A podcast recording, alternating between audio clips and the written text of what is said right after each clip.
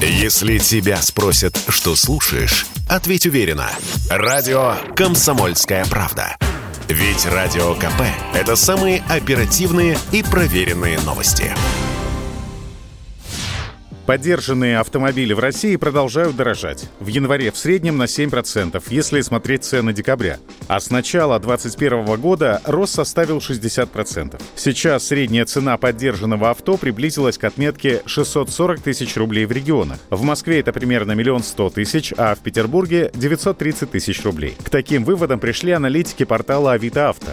Цены на подержанные авто растут неравномерно. Максимальный прирост показали относительно свежие машины, пояснила Радио КП руководитель Национального агентства промышленной информации Татьяна Арабаджи. Она также назвала причины подорожания. Первое, цены на новые растут быстрыми темпами, соответственно, вслед за этим достаточно бодренько дорожают и подержанные автомобили. Тем более мы сталкиваемся по-прежнему и 2021 год, и ожидается первая половина текущего года с дефицитом новых автомобилей по понятным причинам. Тогда, когда нет возможности купить новый автомобиль, иногда автовладелец принимает решение купить там свежий подержанный. Машины с пробегом до трех лет в среднем вообще подорожали на 20 25%, то свежие. И средняя цена вот на такой до трех лет автомобиль 2,2 миллиона рублей. В наиболее выигрышном положении сейчас продавцы ходовых моделей с пробегом, так как в условиях высокой конкуренции у них есть возможность выгодно продать автомобиль. Причем в регионах удастся выручить больше, нежели продав машину в Москве. Об этом Радио КП рассказал генеральный директор сети автосалонов Fresh Auto Денис Мигаль.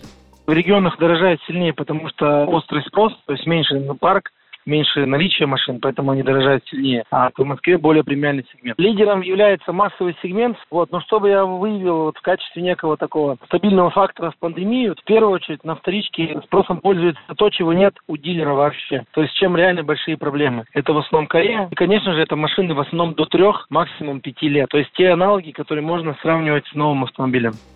Желающим приобрести авто в ближайшем будущем нужно тщательно подойти к выбору представленных на рынке предложений. По данным аналитиков, спрос на поддержанное авто остается стабильным, а где-то наблюдается заметный рост, в частности в Барнауле, Иркутске и Новосибирске. Александр Фадеев, Радио КП.